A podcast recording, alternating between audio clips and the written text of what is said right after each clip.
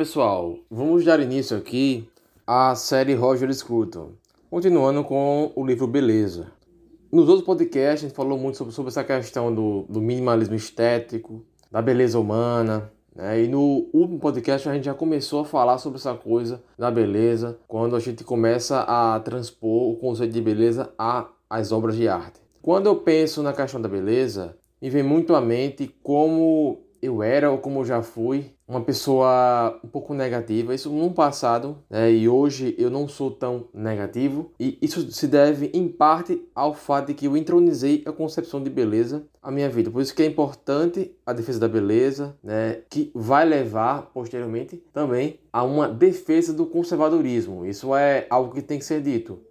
É muito importante você entender que quando você começa a entender o que é o belo, você também começa a entender o que é o bem é, o que é a verdade e começa a perceber que a verdade ela não é uma coisa meramente subjetiva, né? Então, quando a gente começa a analisar essa, essa coisa das obras de artes e etc., muita gente não, não consegue perceber aí que você falar que uma coisa é subjetiva ou não é, é meramente você se entregar à questão do gosto individual, que na verdade isso aí é o primeiro nível com o qual a gente começa a julgar uma obra de arte. Existem muito mais outros níveis em que você começa a deliberar e a, e a formar é, juízos um pouco mais complexos sobre a obra de arte em si, né? E assim, quando a gente fala desse, dessa questão do, da beleza, o filósofo que começou a ver essa questão é, primeiramente, não foi o, o Roger Escudo. Claro que isso já está lá no Platão, entendeu? Já, já vai para o Aristóteles, passa pelo Kant também, entendeu? E um dos filósofos também, que, dos mais importantes, que eu é, reservei aqui para citar hoje é o Benedetto Croce, era um filósofo italiano e ele gostava de fazer essa distinção entre a arte e a pseudo-arte. E hoje em dia é quase que politicamente incorreto você falar em arte ou pseudo-arte. As pessoas vão, é, algumas pessoas, né, não, não vou generalizar, dizer que são todas,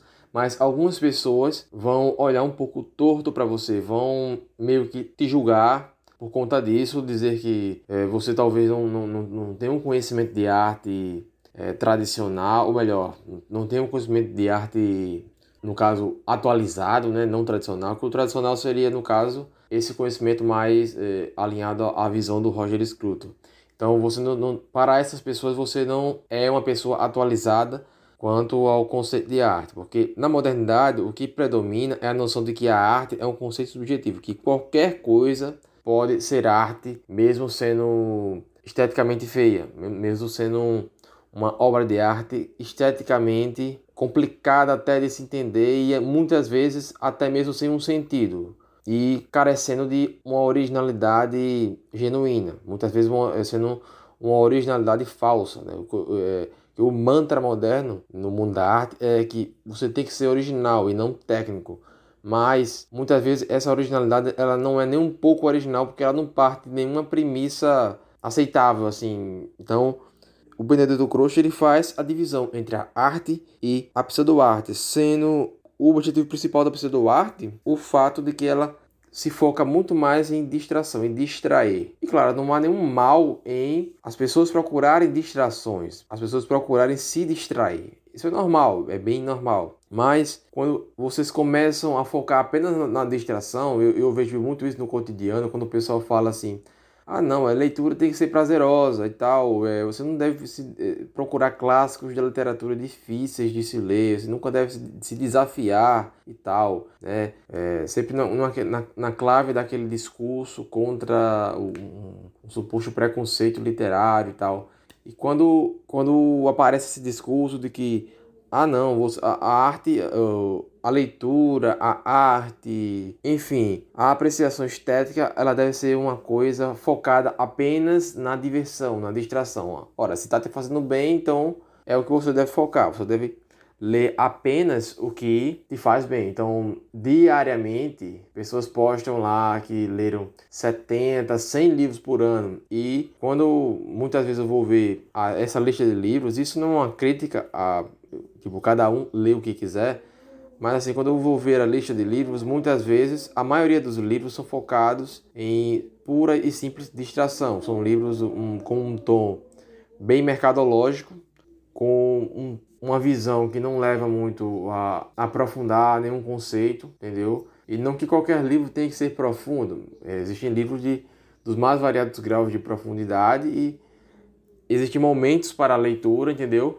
Mas quando algumas pessoas publicam essas listas de tipo 100, eh, de que leram 100 livros por ano, 200 livros por ano, e você vai verificar quais foram os livros, muitas vezes são livros que é, não demandam tanta, tanta concentração para que eles sejam degustados. É, ou melhor, eles nem, nem, não chegam nem a ser degustados, porque degustação é mais um, um um, uma palavra muito aplicada a uma questão totalmente diversa, que é você experimentar se comprazendo ali lentamente com, com o que você está experimentando, né? Então, é como se fosse, na verdade, fast foods que você devora mesmo. Você devora, então é bem mais fácil você ingerir, porque, é, digamos, o seu cérebro, que, é, que nesse caso funciona como um estômago, ele não, ele não rejeita tão facilmente, né? muito pelo contrário. Então, existe, existe um certo grau de educação para que você consiga ir melhorando isso aí. Né?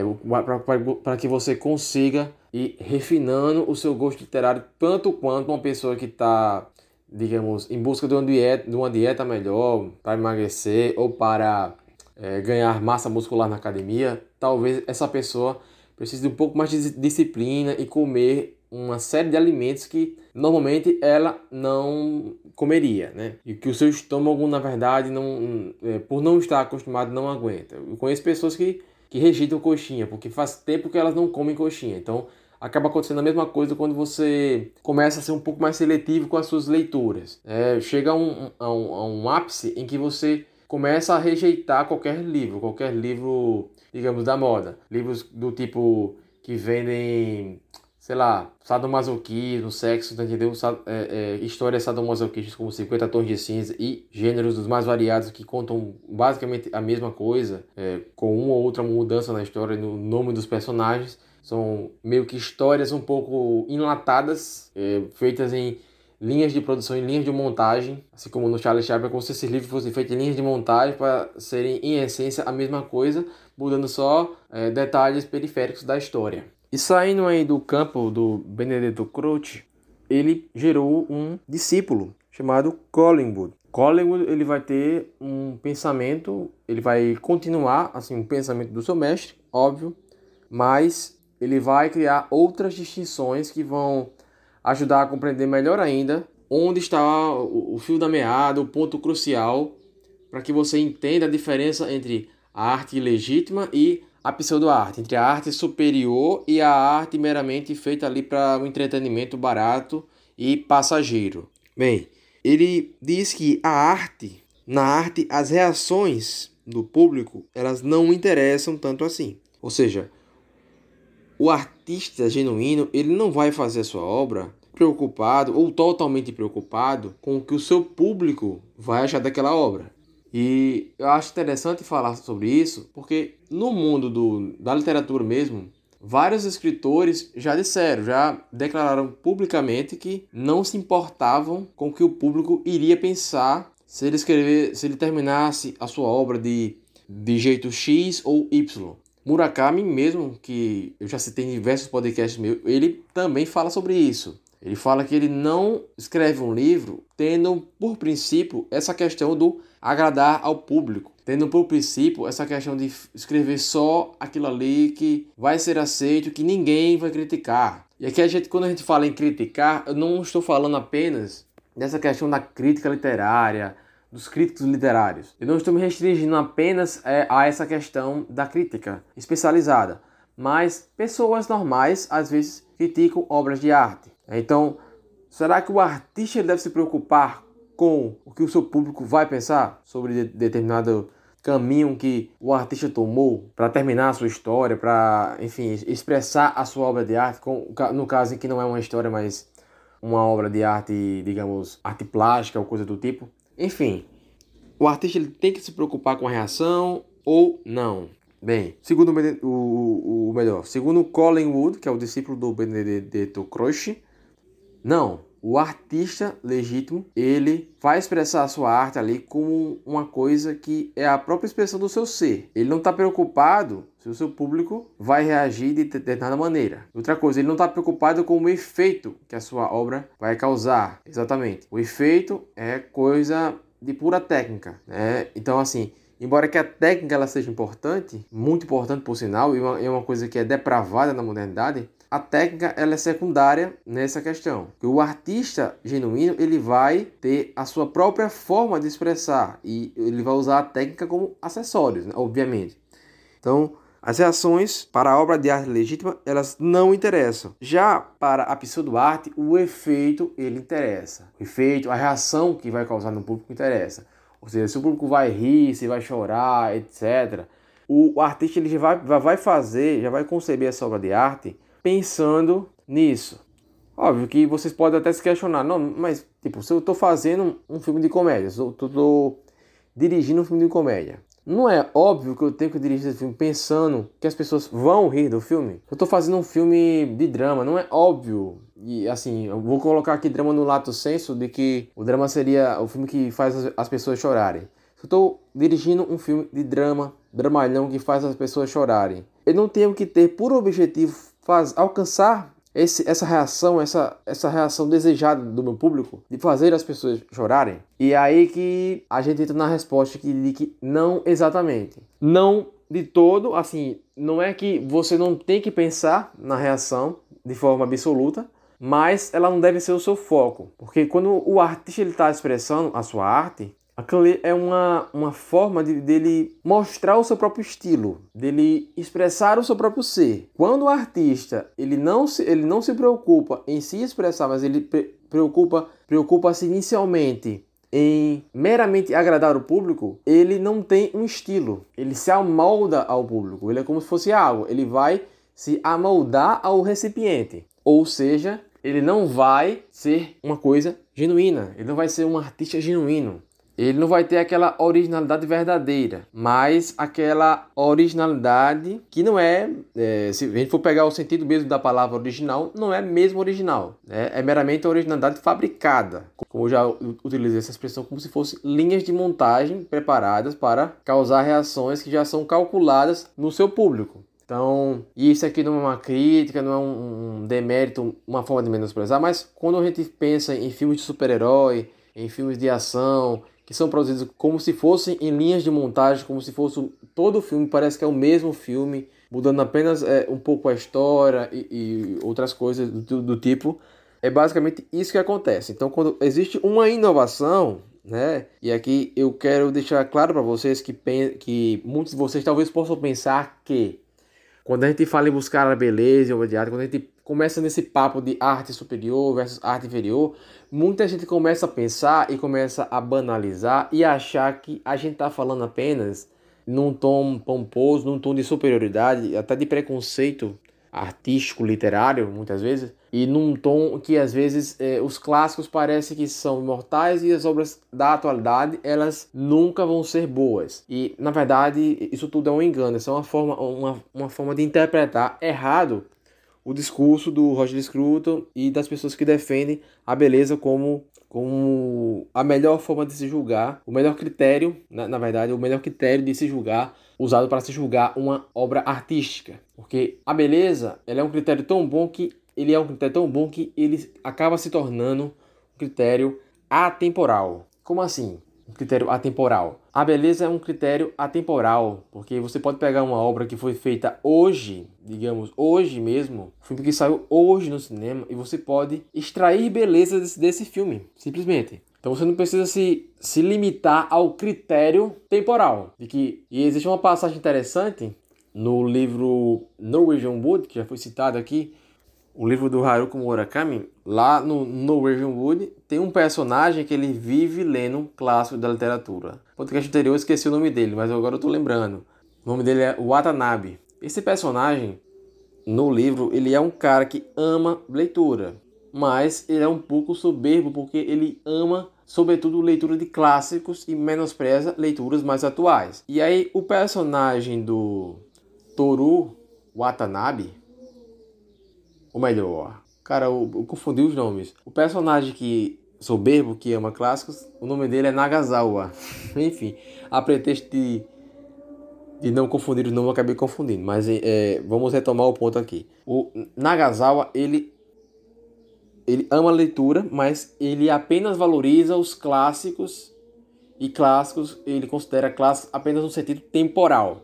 Ou seja, qualquer coisa que foi produzida hoje, mesmo que seja muito boa, mesmo que revele esse conceito da beleza de forma implícita, mesmo que seja uma obra de arte para ser apreciada e contemplada, tal qual o Roger Scruton nos ensina, ainda assim, essa obra de arte, na visão do Nagasawa, não, não é uma obra de arte boa, porque para ele livros bons são livros que tenham mais de 30 anos na história, é, que, que, tenham mais de, de 30 anos na sua própria história, no caso, né? Que, que já tenham sido batizados pelo tempo. Então, essa é a lógica do Nagasawa. Enquanto que o Toru Watanabe, nessa passagem que o, o, o, o, Nagasawa está tá revelando essa sua forma de pensar, nessa passagem o Toru Watanabe ele meio que questiona o Nagasawa, mas e, e se sei lá, tantas obras boas que foram produzidas hoje, que foram produzidas há 10 anos atrás. E ele chega num ponto em que ele questiona um amigo dele como é que ele consegue gostar de O Grande Gatsby do F. Scott Fitzgerald. Sendo que O Grande Gatsby, na, no contexto do livro, é um livro que tem menos de 30 anos. Então, Nagasawa, nesse ponto da narrativa, ele está equivocado. Então, quando a gente fala em encontrar beleza, retomando aqui o ponto, quando a gente fala em encontrar essa questão da beleza em obras de arte, tanto faz se o filme foi produzido hoje ou se ele tem 100 anos de idade. Isso não é o pré-requisito para que você encontre beleza em obras de arte. Então é por isso que o Roger Scruton, em certo sentido, às vezes ele elogia obras como Harry Potter, colocando acima, até às vezes acima, de obras da atualidade que são produzidas por escritores tidos como mais experientes pela crítica especializada, né? E às vezes isso não é o bastante para que essas obras se tornem imortais, como é o caso de Harry Potter, que ainda que seja por algumas pessoas vista como uma obra ingênua, boba ou coisa para criança ler, né? Apesar de que é literatura infantil, mas enfim, apesar de que seja vista, como, seja vista como literatura menor, ainda se pode encontrar a beleza nela, a beleza que muitas vezes não pode ser encontrada em obras de outros autores que são tidos como superiores, por grande prática, por grande parte da crítica especializada, por grande parte dos, do, do meio intelectual. E agora a gente vai seguindo para uma menção que eu achei deveras importante a um cineasta muito famoso na história do cinema, que é o Ingmar Bergman. O Scruton cita o Ingmar Bergman beleza? E tece elogios bem válidos à obra do Ingmar Bergman, que vai servir para explicar conceitos que serão expostos um pouco mais à frente.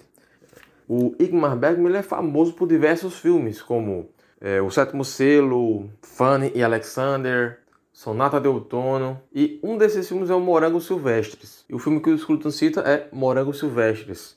E os, o, o Ingmar Bergman, ele serve muito bem para ilustrar tudo isso que a gente estava dizendo aqui anteriormente. Sobre essa questão entre a arte, a pseudo-arte, essa diferença entre um conceito e o outro é bastante evidente quando a gente começa a analisar a obra do Igmar Bergman, especialmente o filme Morango Silvestres. O primeiro ponto que faz com que o Morango Silvestre seja um filme que possa ser considerado como uma arte de caráter superior é que é um filme que resistiu às tentações impostas pela câmera. O Roger Scruton ele usa essa, essa frase, né? O filme que resistiu às tentações impostas pela câmera. Como assim? Bem, na época que o Roger Scruton, ou melhor, na época que o Ingmar Bergman dirigiu esse filme, já existia filme colorido. Ou seja, não precisava mais você fazer, você fazer, você dirigir filme em preto e branco. Só que o que é que o Igmar Bergman fez? Ele dirigiu Morango Silvestres todo em preto e branco. Ah, Kelvin, mas é só isso? Tipo, bem, não é só isso, né? Ele dirigiu em preto e branco para atingir um objetivo específico, um objetivo estilístico.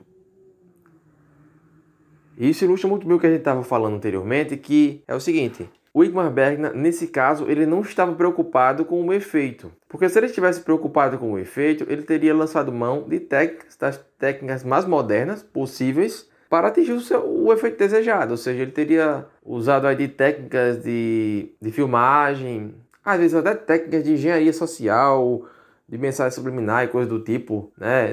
Enfim, depende aí do que você acredita, mas ele teria utilizado todo esse arcabouço, todas essas coisas que são popularmente conhecidas, para dirigir o seu filme. Vocês se lembram aí que muitos filmes de ação hoje em dia usam algumas técnicas que, inclusive, são técnicas bem ruins, mas que eles usam até para economizar e para transmitir a sensação ao telespectador de que está ocorrendo uma grande sinalização ali, mas às vezes não está. Tipo, às vezes a cena ela precisa ser dirigida e é, muito rápida, né? E acaba que o diretor ele usa algumas técnicas para que não seja necessário, digamos assim, você fazer várias refilmagens, várias filmar a mesma coisa várias vezes até sair perfeito, né? Então até por isso que alguns filmes como o como é o nome de volta ao jogo, o John Wick, né? A trilogia do John Wick são bem elogiados hoje em dia nesse quesito de, de filmes de ação, bem por esse motivo, de que os filmes do John Wick, hoje em dia, eles são os, um dos poucos filmes em que eles não utilizam técnicas, essas técnicas atualizadas de ação, que são técnicas que visam a dar menos trabalho para os diretores, mas que ao mesmo tempo são são consideradas técnicas um pouco ruins, né, porque quebram toda a, essa questão da imersão nas, nas cenas de ação.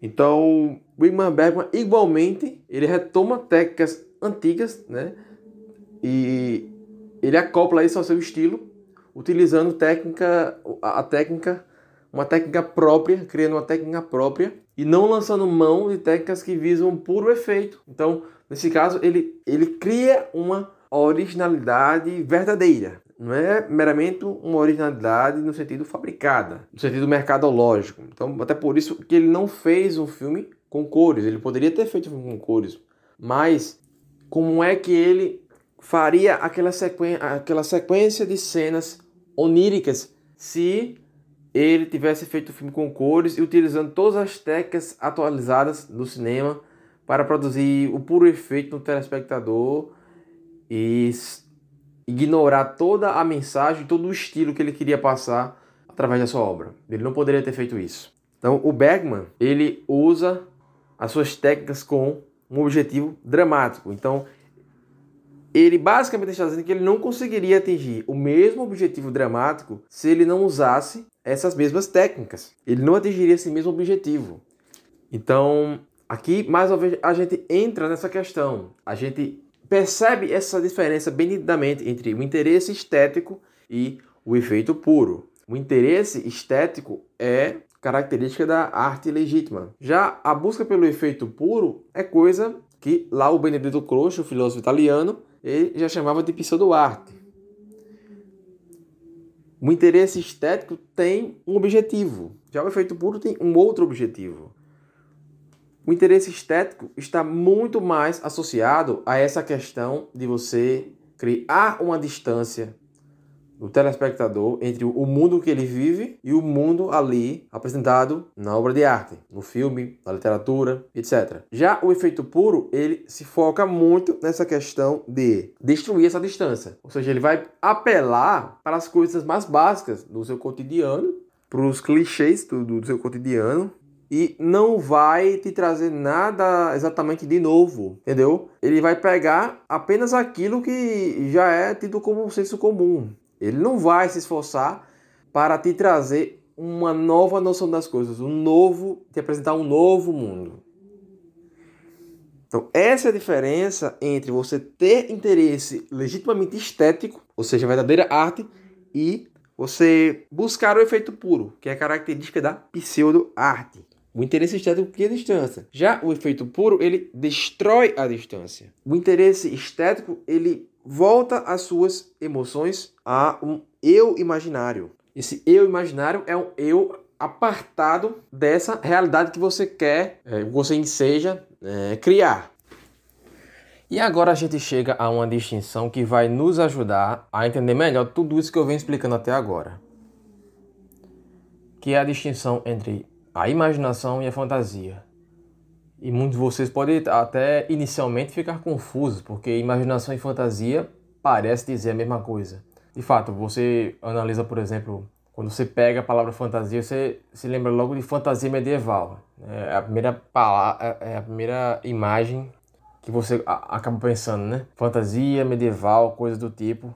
Né? Então, e ao mesmo tempo que você, você pensa na palavra imaginação, é a mesma coisa. Você fica pensando que, tipo, olha, a fantasia ela é feita de imaginação. Então, eu não sei exatamente qual a diferença entre um conceito e outro. Se você procurar no dicionário também, muito provavelmente você vai achar é, significados parecidos, significados que parecem que aludem a mesma coisa. Então é preciso a gente se focar nessa distinção aqui para que a gente comece a entender de fato o que é que ele está querendo dizer quando ele fala sobre o filósofo Benedetto Croce, sobre o, quando ele cita o filme do Ingmar Bergman, quando ele fala que o interesse estético é diferente do efeito puro, tudo isso vai nos tentar nos explicar o que é de fato a verdadeira arte e colocá-la em contraste verdadeiro com a pseudo-arte. Então, vamos lá. O que é a imaginação e o que é a fantasia? Bem, na imaginação é o reino em que o seu interesse estético ele é ponderado. Como assim ponderado? A palavra ponderar tem a ver com você refletir, você pensar, né? O que é uma ponderação? Nada mais, nada menos do que você pensar mais longamente sobre um assunto, não é isso? Em suma, você refletir sobre um assunto. Já na fantasia, a fantasia, o Roger Scruton disse que a fantasia ela é desempenhada, enquanto a imaginação é ponderada, a fantasia é desempenhada. Desempenhada no seguinte sentido, uma coisa que é desempenhada é quase que a mesma coisa que ser uma coisa executada. Desempenhado é quase sinônimo de executado. Então, enquanto que a imaginação foca na ponderação, a fantasia foca na execução, na, desempenho daquela obra. Enquanto que na imaginação por meio dessa ponderação, vai rolar um desapego entre a obra e o mundo em que você já vive. Né? Um ou seja, eu estava explicando anteriormente que no interesse, o interesse estético ele cria a distância, ele volta suas emoções ao meu imaginário, não é isso? Então, o interesse estético ele está muito associado à imaginação. Já a busca pelo efeito puro está associado, é claro, à fantasia. Então a gente começa a perceber a diferença aí. Porque na imaginação rola um desapego entre aquela obra de arte específica e o mundo que você está expondo para as pessoas, entendeu? Já na fantasia, a fantasia não. A fantasia, ela, além de se servir dos mesmos clichês, da mesma realidade que você já vive, não trazer nada de novo, ainda por cima ela polui esse mundo. Ou seja, se você tinha uma compreensão ainda rasa, rasteira sobre o mundo, a fantasia vem para trazer uma compreensão ainda mais rasa e ainda mais rasteira sobre esse mundo. Tanto é que por isso que quando a gente fala que um filme é clichê e coisa do tipo, a gente está se referindo justamente a isso. Porque o filme ele tenta trazer a realidade, o um mundo mais imediato, só que ele ainda tra ele traz a realidade de uma forma ainda mais boba do que seria. Ou seja, se o indivíduo ele lá, lá na sua realidade, ele tem uma concepção rasa do, do, do mundo, quando ele incorpora a noção de, de, de fantasia, é, quando ele, ou melhor, quando ele absorve uma obra de arte que é calcada na, na fantasia, ele experimenta uma poluição desse mundo. Ele vai experimentar uma visão um pouco mais, ainda boba, mais rasteira ainda do que a visão que ele já tem do mundo. Então, essa visão da fantasia não vai nem contribuir com o que ele, digamos assim, pretende absorver com aquela obra e relacionar ao mundo. Fazer esse background. Então, na imaginação, pelo contrário, como vai rolar esse desapego, como vai haver essa quando vai criar essa distância, quando vai voltar as emoções ao meu imaginário, isso proporciona a você uma compreensão mais profunda do mundo. Justamente porque ele, ele é, te afasta do mundo para poder te mostrar uma ideia e logo depois que você já foi afastado do mundo, você retorna ao próprio mundo, mas já com a cabeça mudada e já com uma nova compreensão do mundo. É por isso que quem consome muita obra de arte clássica, é, realista, não só realista, né, mas obras de arte em sentido, em sentido amplo, literatura universal, eu digo assim, arte universal, porque não é só literatura, mas arte universal, isso envolve literatura e outras expressões artísticas, ela é superior porque ela é calcada na imaginação, no interesse ponderado, desapegado, porque quando você, você imerge naquele mundo, quando você retorna ao mundo, você já tem uma outra compreensão, você já é uma outra pessoa, já não é a mesma pessoa, entendeu? E já na fantasia, não, ela vai poluir o seu mundo. E vai deixar você com uma impressão ainda mais boba do que você já tinha. Enquanto que na imaginação, quando você imerge naquele mundo, é tanto por isso que pessoas que consomem muitas obras clássicas, geralmente elas adquirem uma maturidade intelectual mais cedo um, elas adquirem um senso de realidade mais cedo do que as pessoas que não têm o costume de consumir obras clássicas. Que na fantasia existe aí o desperdício de emoções. Ela, ela polui o mundo com seu desperdício de emoções, com, seu, com sua chuva de clichês. Então, é, basta a gente pensar aqui no, nas novelas e no filme de romance Água com Açúcar. Há um desperdício de emoções. Eles derramam uma quantidade imensa de emoções na tela e acaba banalizando tudo, não sobrando muita coisa, né? E a pretexto de passar algo profundo, muitas vezes passa quase que um, um nada ou uma coisa que vai meramente causar aquele, aquela, aquele sentimento de que blé, né? Você tá ali assistindo um filme de romance clichê e tal, isso aqui, aquilo ali pode até surpreender pessoas mais ingênuas, pessoas que ainda não tiveram assim, um refinamento na sua percepção e tudo mais, mas quando você tem um, um certo refinamento na sua, no seu gosto, na sua percepção do, do que é uma obra de arte, aquilo ali acaba se tornando trivial para você. Então, na fantasia há desperdício de emoções. Já na imaginação, não. Há, um, um, uma realização verdadeira, né? E, e a, isso, essa, essa realização verdadeira, ela é encerrada através da convenção e o estilo. O autor ele tem que expressar aquilo que há de mais profundo em si mesmo, através do seu estilo, como eu já ressaltei várias vezes ao longo desse podcast. O que importa é o autor conseguir transmitir o seu estilo, né? E não só o autor transmitir seu estilo, mas ele, digamos, desafiar a pessoa que está, que é o telespectador, a tentar desvendar o que, é que o autor quis passar. E isso nem sempre é expresso. O estilo nem sempre é uma coisa expressa. E só para terminar aqui, galera, o Roger Scruton ele cita para explicar toda essa ideia da, imagina da imaginação, da diferença entre a imaginação e a fantasia, ele cita como exemplo a tragédia grega.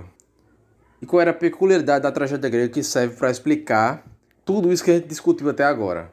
Na tragédia grega, a gente sabe, né? Tragédia é uma história em que no final vai acontecer né, ali uma, um, um fato que vai deixar os telespectadores atônitos. Geralmente um fato, né, como o próprio nome sugere, trágico, como um assassinato ou coisa do tipo. Pode ser que não seja um assassinato, mas assim, geralmente seria um assassinato, mas não apenas um assassinato, mas um assassinato que chocasse o público não pelo fato de ser um assassinato, mas pela surpresa com que ele acontece, né? Pelo fato dele ser inesperado. Então, e, óbvio, trágico, né? Então, na tragédia grega, uma peculiaridade da tragédia grega que serve para explicar o conceito de imaginação e diferenciá-lo de fantasia é que os assassinatos, que geralmente é o ponto mais alto da trama, eles ocorrem fora do palco. Ou seja, eles não mostram os.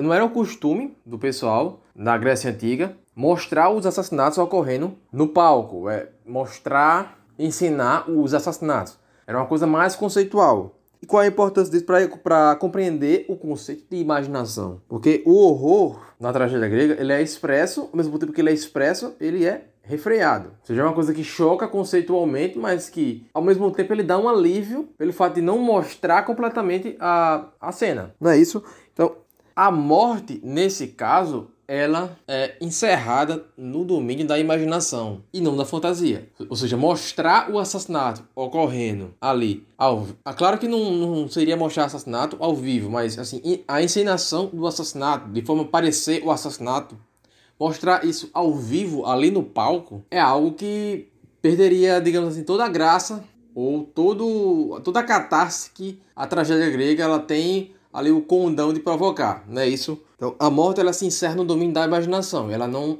Então, na tragédia grega, o conceito de imaginação ele é predominante e não o conceito de fantasia. Fantasia seria ele fazer o básico, que é mostrar a morte acontecendo no palco.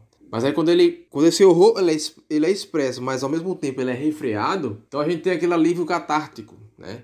Se vocês já assistiram aquele filme do Denis Villeneuve, Denis Villeneuve, para quem não conhece, é um diretor muito conceituado por aí. Eu não sei se ele é conceituado, digamos assim, na academia, mas eu acredito que sim. E ele é bastante conhecido, na verdade. O Denis Villeneuve, ele tem muita fama. Ele é muito famoso.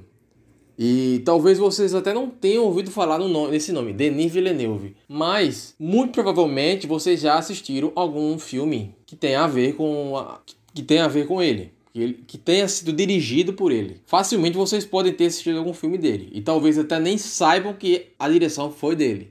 Eu posso dar aqui alguns exemplos, como A Chegada. É, muita gente assistiu o filme A Chegada e não sabe, assim, como muita gente também não curte muito essa parada de ficar pesquisando diretor, mas eu sou uma pessoa que curto muito isso. Até por isso eu gosto de citar Tarantino, gosto de citar o Ingmar Bergman, né? E o Stanley Kubrick, entre vários outros diretores aí que fizeram a minha cabeça. Então, o Denis Villeneuve ele tem um filme, né? E aqui só para citar alguns filmes que talvez vocês não, antes de citar o filme de fato, só para citar alguns filmes que talvez vocês conheçam. O filme A Chegada, né, que é o filme lá dos ETs, é que ele tem, eles falam numa língua diferente e tudo mais, né? Você assistiu, você já está reconhecendo esse filme. Tem o filme O Homem Duplicado, que é a adaptação de uma obra do José Saramago, Muita gente já assistiu, que eu sei. Muita gente no meu meio social, gente até que nem curte muito essa coisa de, de cinefilia, mas que já assistiu O Homem Duplicado, até pelo fato que o título é chamativo, né? O Homem Duplicado. Aquele filme do Blade Runner, Runner, né? Geralmente quem assistiu o filme do Blade Runner é quem já era ligado nessa coisa de cinefilia. Mas aí tem um outro filme chamado Os Suspeitos, né? E tal, talvez você já tenha assistido esse filme também. Então, e outro filme dele chamado Cara, eu até esqueci, cara. É um filme norte-americano lá. Mas enfim, eu não vou aqui chegar e citar todo, toda a lista de filmes que o Denis Villeneuve ele já produziu. O que interessa agora, nesse momento, é eu abordar o filme Incêndios. Porque o filme Incêndios ele serve justamente para explicar a tragédia grega. Porque assim, vocês conhecem a tragédia grega por muitas histórias, como a do Édipo, que no final matou sua mãe, etc e tal. Talvez vocês não conheçam a história original, originalmente, mas talvez muita gente que seja aí da área da psicologia saiba dessa história, porque conheceu Sigmund Freud. Sigmund Freud tinha lá aquela questão do complexo de Édipo e tudo mais. Isso já veio, esse nome, complexo de Édipo, já veio da tragédia grega, que era, que era referente à história do Édipo, que no final de tudo ele acabou assassinando sua mãe. Então, é uma história trágica ali. E já no filme do Denis Villeneuve, e já puxando a ponta aqui para explicar o fato de que nesse filme o conceito de tragédia grega, de tragédia aristotélica, ele é seguido quase que à risca. Porque no final ali, e aí, assim, eu não vou revelar qual é o final do filme, né? E também não vou revelar qual é o contexto do filme. Mas no final do filme acontece um fato que deixa todo mundo chocado. É um plot twist.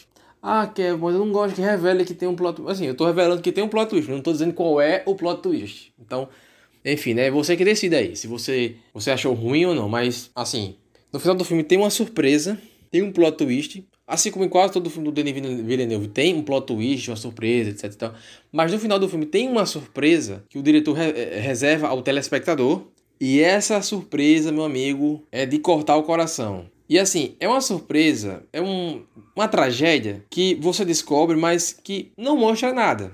É um momento ali de reflexão do personagem que ele subitamente ele acaba se ligando numa coisa que o filme todo ele estava procurando e no final ele descobre aquilo ali. E quando ele descobre o rosto do personagem, que eu não vou revelar se é homem, se é mulher, etc, mas o rosto se contrai num, num esgar de dor. E é uma coisa muito interessante essa cena, porque ela não precisou ali de mostrar sangue, mostrar um horror sendo expresso em todas as suas formas mais vis. Não, muito pelo contrário.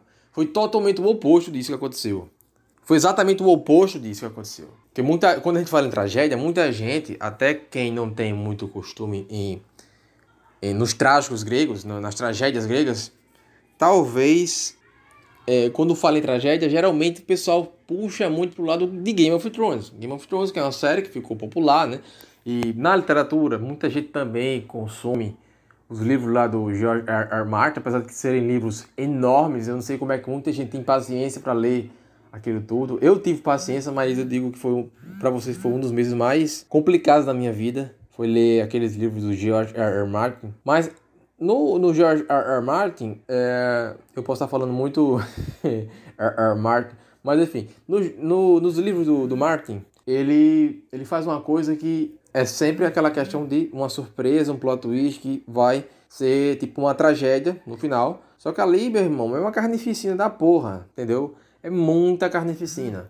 O George R. R. Martin ele não perdoa nada. E isso é foda no, no, nos livros dele. No, tanto no Game of Thrones como nos seus livros. Isso é uma das coisas mais é, tenebrosas. Né? Aquela expectativa de que sempre pode acontecer uma tragédia. Né? E uma tragédia na, da sua pior forma possível. Não é como no teatro grego em que o, o, o ele era expresso, mas ao mesmo tempo refreado. Não, muito pelo contrário. No George Martin, a tragédia ela é expressa e ela não é refreada. Ela é colocada em tela e toda aquela carnificina você vai ali é, se deparar com ela e lidar com ela. Como é no caso do Casamento Vermelho.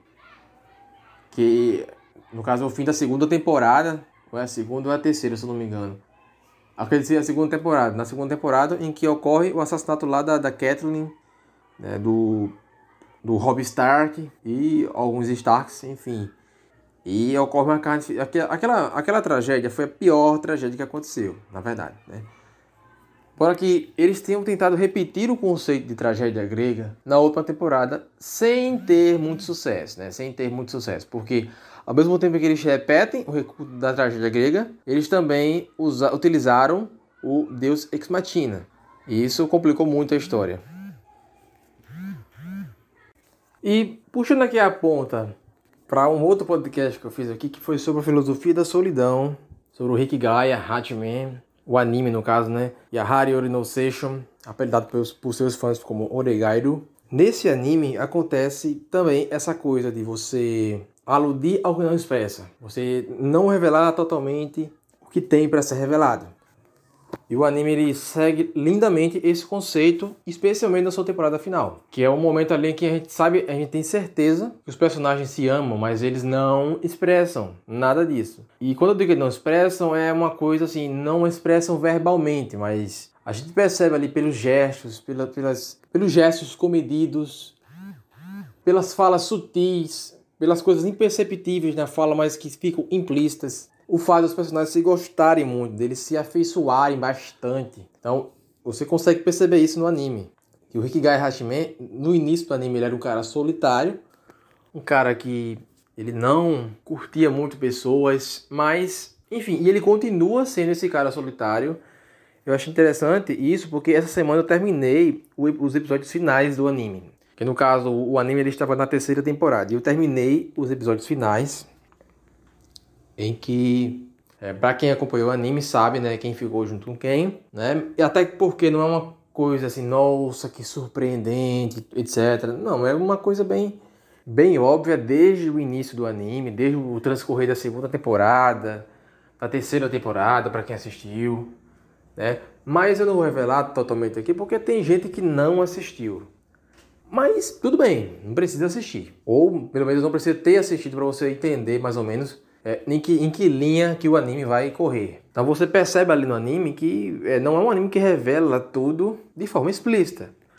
Porque é como se fosse uma falta de educação você revelar as coisas explicitamente. E não, quando eu falo revelar tudo, não é uma coisa no sentido de mistério. Não é um mistério que paira no ar. É uma coisa que é óbvia, é uma coisa que está latente, mas que é, o, o produtor, o diretor do anime, ele brinca com essa coisa de tipo, de você querer ver, mas você não ver totalmente. Então ele deixa sempre aquele, aquele gostinho de quero mais.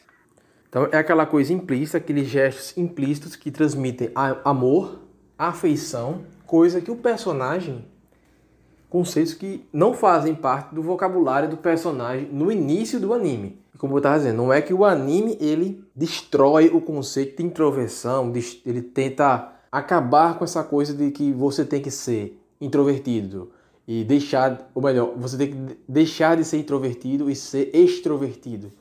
O anime, muito pelo contrário, como eu já expliquei naquele podcast, em muitas situações ele é uma crítica à extroversão, à noção de que há introversão, e ao mesmo tempo, os personagens ele tem, eles têm uma evolução, né? O anime foca muito nessa coisa de evolução de personagem, mas ao mesmo tempo que foca na evolução dos personagens, o anime ele é inteligente o suficiente para que essa evolução ela não aconteça no sentido de que ah, os personagens eles eram introvertidos, eles agora vão ser extrovertidos, como é o de se esperar em qualquer história que fale sobre solidão. Isso é uma coisa que estigmatiza bastante. Porque as pessoas têm essa noção, e isso é coisa muito do Ocidente, de que qualquer história que aborde personagens tímidos e introvertidos, a única solução possível é que os personagens terminem mais extrovertidos e, e tudo mais.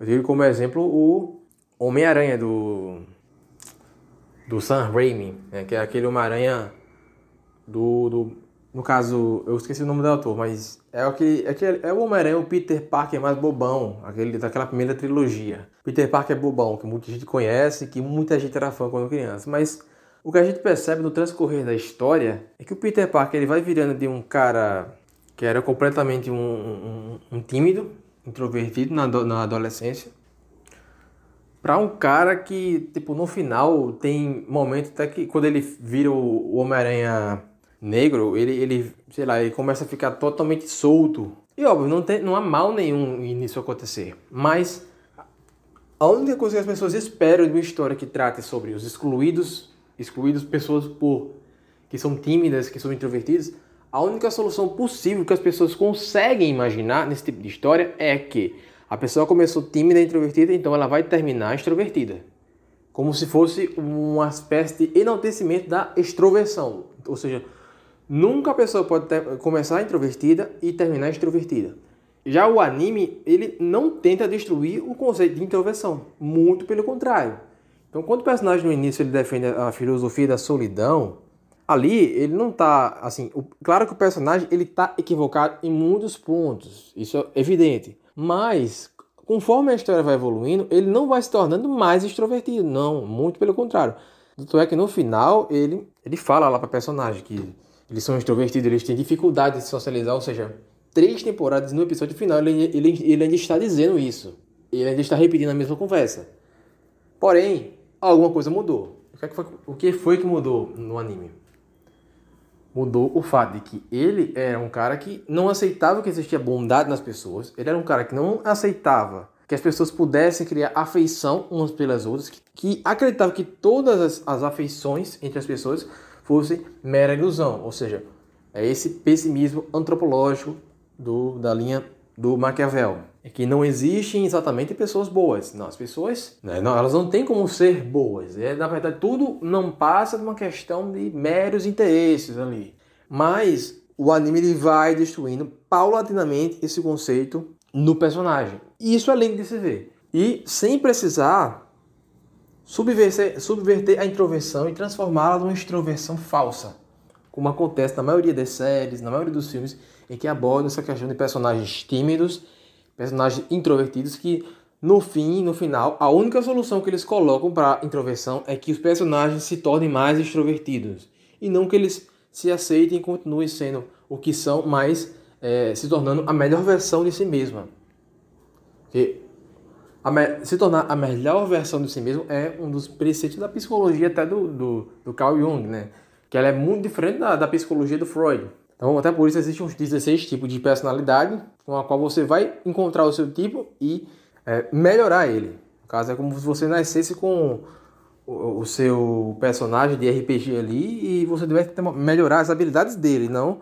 Então, assim, você, você com um personagem que ele tem um ataque mais forte, então você vai ter que investir nisso no ataque. Tem personagem que é tanker. É, isso é só uma linguagem muito RPG para quem não entende. Mas assim, tem personagem que é, que é mais para defesa. Então ele vai investir na defesa. Tem personagem que é ataque forte. Então ele vai investir mais na questão do ataque. Então é isso. O anime ele não destrói esse conceito, ao mesmo tempo ele mostra uma forma de os introvertidos poderem interagir que não é a forma usual com a qual eles interagem. O amor ele não é visto como uma coisa totalmente expressa, totalmente aberta, né? e, e eles não lançam mão dessa coisa de você destruir a introversão para que a coisa acabe funcionando. Muito pelo contrário. Então, até por isso que o anime ele sempre deixa esse gostinho de quero mais, porque os personagens eles são muito tímidos, muito introvertidos. Porém, isso não quer dizer que eles não se amem, eles não se gostem. E através de gestos mínimos, gestos bem comedidos, gestos que, no caso, apelam para coisas bem mínimas, coisas que, inclusive, isso nos traz. Então, eles sempre encerra a coisa no domínio da, na imaginação. Assim como na tragédia grega, assim como no filme do Villeneuve, entendeu? Assim como no filme Morango Silvestre, em que sempre ele sempre alude a uma coisa que não está expressa, entendeu? E só para terminar, vou citar aqui uma frase do Roger Scruton que diz o seguinte: Os verdadeiros artistas controlam seu objeto a fim de fazer com que nossa reação seja alcançada deles e não da nossa. Ou seja, o verdadeiro artista, ele ele não procura apelar. Isso, isso é uma coisa que a gente discutiu aqui nesse podcast dele. Não vai apelar para uma coisa que você, para o universo que você já tem acesso, você já, você já conhece, né? que não vai te trazer nada de novo. Ele vai tentar te trazer para um universo diferente e te mostrar ideias diferentes né? e mudar a sua visão. Isso é, é, é, o que é interessante, que é fundamental. Então, no anime do Hikikaya, no Oregaru, o que pode acontecer com muita gente é que, às vezes, você é, você é extrovertido, você não é introvertido, entendeu? Mas quando você assiste o anime, se você tiver um pouquinho de, de, de, boa vontade, assim, quando estiver assistindo, você não for aquela pessoa ignorante, aquela pessoa que é mente fechada, mente fechada demais, é muito provável que você comece a entender o universo, a cabeça das pessoas que são extrovertidas, ou melhor, das pessoas que são introvertidas. Mesmo na sua extroversão, talvez você comece a entender o que é um introvertido, como é que funciona um introvertido, como lidar com a pessoa introvertida. Muitas vezes isso pode acontecer.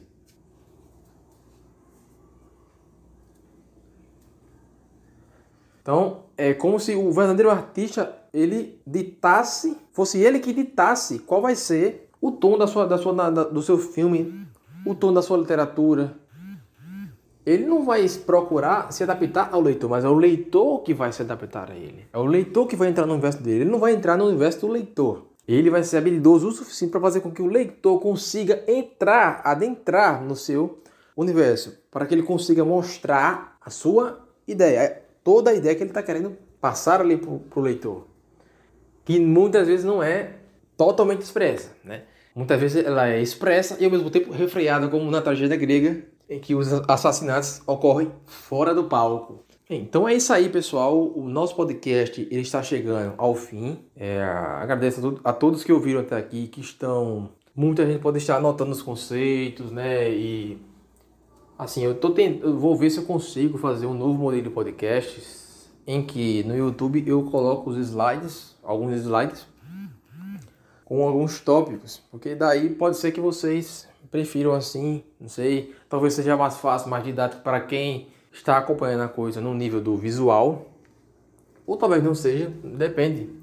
Depende muito, mas eu já vi alguns modelos de podcast que funcionam dessa forma, como o Oliver Talk, em que de um lado ele está colocando o slide lá e do outro lado ele está postando o podcast no, no Spotify e outras plataformas. Então, é, o que eu queria dizer a vocês é isso aí. E assim, continuem Continue seguindo meus podcasts. Quem se interessou, muito obrigado pelos elogios também. Muitas pessoas comentaram positivamente. Eu sei que teve uma tretinha política aí, mas enfim, né? Assim, não. Essa treta, quando ocorre a treta política, eu sempre procuro enfatizar que, quando eu falo de política, é política com P maiúsculo. Política com P maiúsculo. Não é aquela politiquinha do cotidiano que eu particularmente não gosto discutir o, o fato do dia, isso aí não vai mudar muita coisa, mas você discutir as ideias fundamentais da política, eu acho que é algo que, que vale a pena você observar e analisar. Até, até por isso que eu procuro muito mais enaltecer figuras que se tornaram imortais durante o tempo. Não é isso? Então, bem, é, terminamos o podcast por aqui. E sigam, talvez eu vou postar no YouTube, não sei, né? Mas com certeza ele estará no, Spotify e outras plataformas também. É, talvez eu possa. É porque Instagram é muito complicado de colocar link. Link, vários links, né? Mas aí, é, para quem quiser assistir o da plataforma, fale comigo, é, manda uma mensagem para mim que eu vou mandar um link direcionando para várias plataformas. Então é isso aí, galera. Valeu!